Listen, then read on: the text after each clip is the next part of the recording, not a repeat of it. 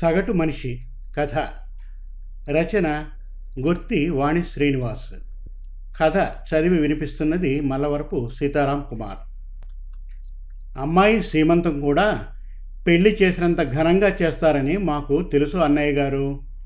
ఎప్పుడు ఎలా చేద్దామో మాట్లాడుకొని ఆ డేట్ ఖరారు చేయడానికే మిమ్మల్ని పిలిపించాను అంది మోహనమ్మ.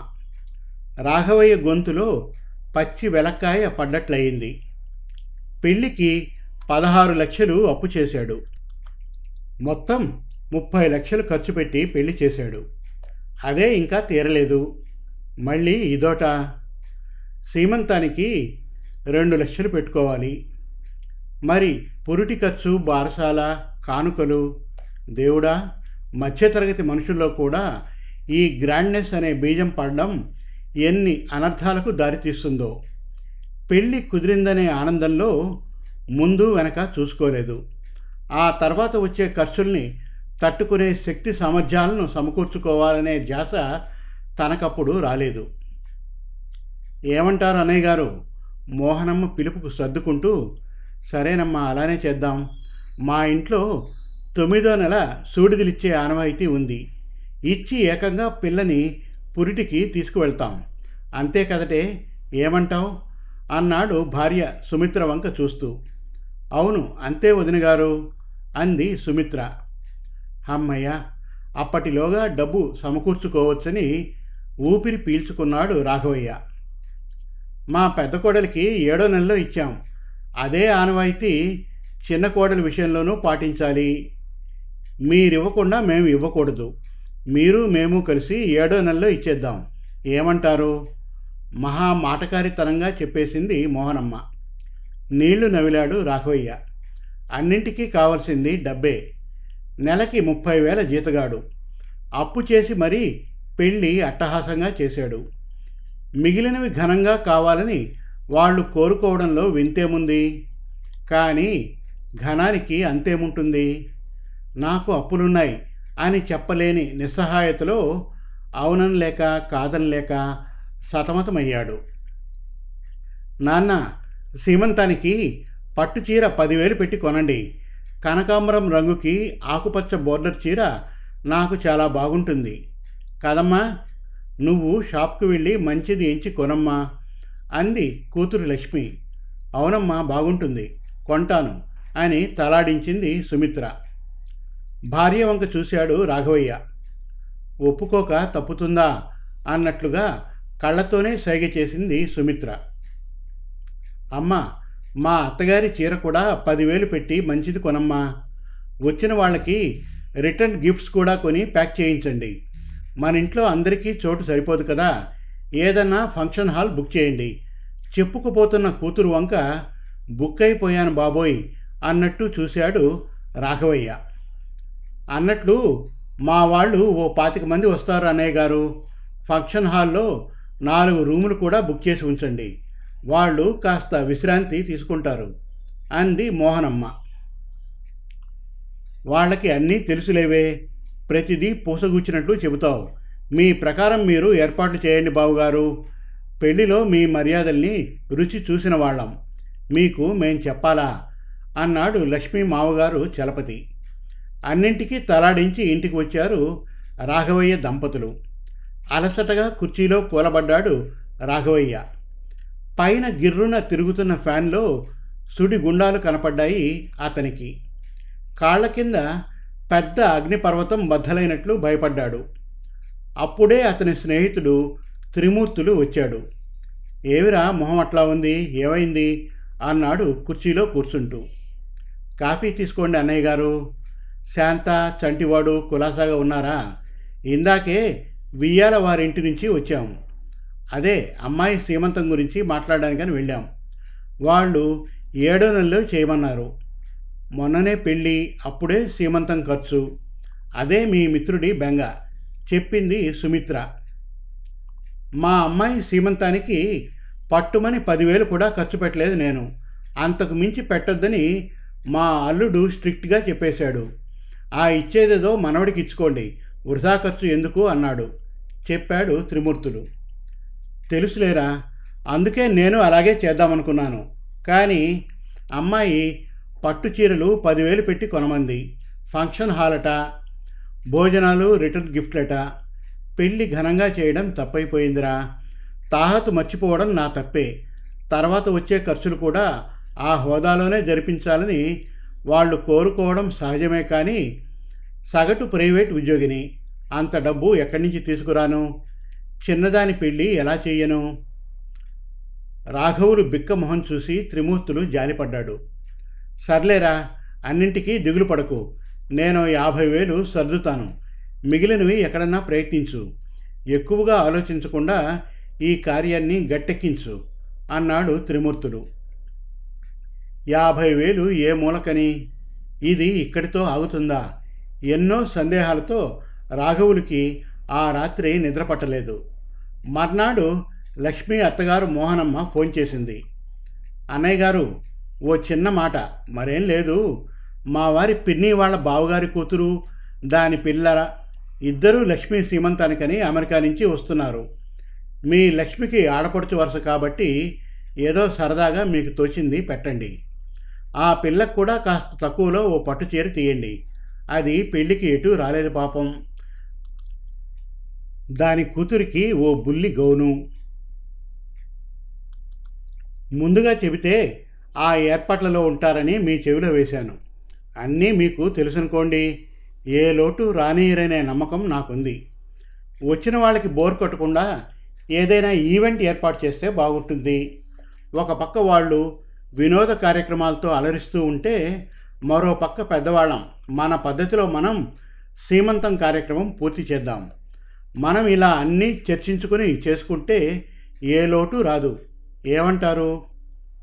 గొప్ప ఐడియా ఇచ్చినందుకు కాసేపు ఆవిడ్ని ఆవిడే పొగుడుకొని ఫోన్ పెట్టేసింది.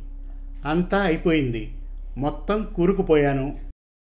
ఇక తప్పించుకునే వీలు లేకుండా పోయింది. నా వల్ల కాదు. నేను ఇదంతా చేయలేనంటే కూతురి కాపురంలో ఎంతో కొంత నష్టం జరుగుతుంది. ఇప్పుడేం చేయాలని రాఘవయ్య తల పట్టుకు కూర్చున్నాడు. ఏమండి పనిలో పని నేను కూడా ఓ పట్టుచీర కొనుక్కుంటాను. పెళ్ళికి కూడా నాకే కోత పెట్టారు. ఈసారి ఊరుకునేది లేదు.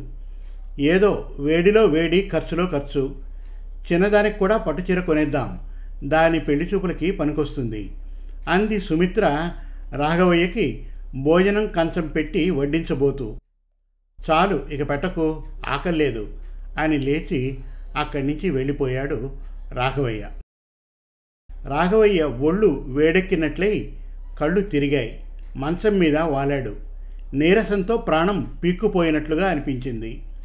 నెల రోజులు లంకణాలు పడ్డట్లు ఒంట్లో ఒక్క అవయవం కూడా సహకరించట్లేదు. తాహతకు మించి చేసిన కూతురు పెళ్ళి తన పాలిట మృత్యు ఘంటికలు మోగిస్తోంది. ఏవో శబ్దాలు అస్పష్టంగా వినపడుతున్నాయి. మధ్యలో మాటలు అరుపులు కేకలు ఏడుపులు. అంతా అయోమయంగా ఉంది. చేయలేనివాడు ఎందుకు తలుపినట్లు? చేతకాదని ముందే చెప్పొచ్చుగా? నాకు అత్తారింట్లో అవమానం జరిగింది నాన్న. అంతా నీ వల్లే. అది కూతురు గొంతు. ఏమీ చేయలేని వాడికిచ్చి పెళ్ళి చేసి నా గొంతు కోసాడు మా నాన్న. అవి భార్య దెప్పి పొడుపు మాటలు. నా పెళ్ళేలా చేస్తాడో నాన్న. చిన్న కూతురి సందేహాలు. అన్నిటికీ పరిష్కారం డబ్బు. ప్రైవేట్ ఉద్యోగం మానేస్తే పెన్షన్ కూడా రాదు. అంతా పిల్లలకే పెట్టి చివరికి తనేమైపోతాడు తప్పంతా తన దగ్గరే ఉంది. ముప్పై వేల జీతగాడు ఎలా పెళ్ళి చేయాలో అలాగే చేయాలి. విపరీత పోకడలకు పోయి వాత పెట్టుకుంది తను. ఆ త్రిమూర్తుల్ని చూడరాదా? తక్కువ ఖర్చుతో కూతురు పెళ్ళి సీమంతం చేసేశాడు. అలా చేస్తే మాత్రం వేడుక రాదా? ఎచ్చులకు పోవడం తనకు అలవాటైనప్పుడు అవతలి వాళ్ళు మాత్రం ఎందుకు తగ్గుతారు? ఇక లాభం లేదు. వియ్యాల వారింటికి వెళ్ళి నా వల్ల కాదని చెప్పేస్తాను. నాకంత తాహతు లేదని దాపరికం లేకుండా చెప్పేస్తాను. కలవరిస్తున్న భర్తని కంగారుగా కుదుపుతూ లేపింది సుభద్ర. కళ్ళు తెరవకుండానే నీకు ఇప్పుడేమీ కొన్ను. నీ గొంతెమ్మ కోరికల్ని కొన్నాళ్ళు వాయిదా వేయి ముందు నేను అప్పుల్లోంచి బయటపడాలి. అందాక పొదుపుగా ఉంటాను. ఎవరేమనుకున్నా నాకేం పర్వాలేదు. మనోవ్యాకులత కలవరింతలకు దారితీసింది. ఆరోగ్యాన్ని ఆత్మవిశ్వాసాన్ని క్షీణింపజేసింది. ఒళ్ళంతా కట్టెలా బిగుసుకుపోయింది. బావగారు ఇలా చూడండి మమ్మల్ని చూడండి. అన్నయ్య గారు నేనండి మోహనమ్మని కళ్ళు తెరిచి చూడండి. నేను వచ్చాను నాన్న లేనాన్న. మావయ్య గారు ఇప్పుడు ఎలా ఉంది? ఇటు చూడండి. నేను మీ అల్లుణ్ణి నాతో మాట్లాడండి. ఇంతమంది మాటలు చెవుల్లో వినిపిస్తున్నా రాఘవయ్యలో చలనం రాకపోయేసరికి డాక్టర్ని తీసుకొచ్చాడు అల్లుడు. డాక్టర్ ఇచ్చిన ఇంజెక్షన్కి కాసేపటికి కళ్ళు తెరిచాడు రాఘవయ్య. అందరి వంక చూశాడు. అందరూ తన వాళ్ళే వాళ్ళని సంతోషపెట్టాల్సిన బాధ్యత తనదే. కానీ తను ఎవరికీ న్యాయం చేయలేకపోతున్నాడు. తన మీద చాలా బరువు బాధ్యతలు ఉన్నాయి. దేనికి ఎంతెంత వెయిట్ ఇవ్వాలో అంతే ఇచ్చి సరి సమానంగా తూకం వేసి చూసుకోవాల్సిన తనే లోపభూయిష్టంగా ఉంటే ఇక ఎవరు సరిదిద్దగలరు? పాత్ర ఎరిగి నీరు పోయాలి. రేపటి అవసరాల్ని గుర్తెరిగి ఖర్చు చేయాలి. సీమంతం చేయడం ఇష్టం లేక ఇలా మంచం పట్టినట్లు నాటకం ఆడుతున్నాడని అనుకోరు కదా? చేతకాని వాడిని ముద్ర వేయరు కదా? ఆలోచిస్తూ అందరి వంక తెరిపార చూశాడు. బావగారు బాగున్నారా? ఒక్కసారిగా ఎందుకు ఇలా అయిపోయారు? ముందుకు వెళ్ళడమే కానీ వెనక్కి తిరిగి రావడం తెలియని అభిమన్యుడిలా మూర్చిల్లారే అమ్మాయి సీమంతం ఖర్చు తలుచుకొని ఇంతలా డీలా పడిపోతే ఎలా? వియ్యంకుడు కనిపెట్టేశాడని కాస్త ఇబ్బందిగా కదిలి అదేం లేదు బావుగారు ఆఫీస్ పని ఒత్తిడి వల్ల అలా అయింది. అంతే నేను బాగానే ఉన్నాను. అన్నాడు రాఘవయ్య లేచి కూర్చుంటూ. అంతేనా? ఇంకేమైందో అని భయపడ్డాను అన్నయ్య గారు. హమ్మయ్య ఇక లేచారు కాబట్టి ఒక చిన్న మాట.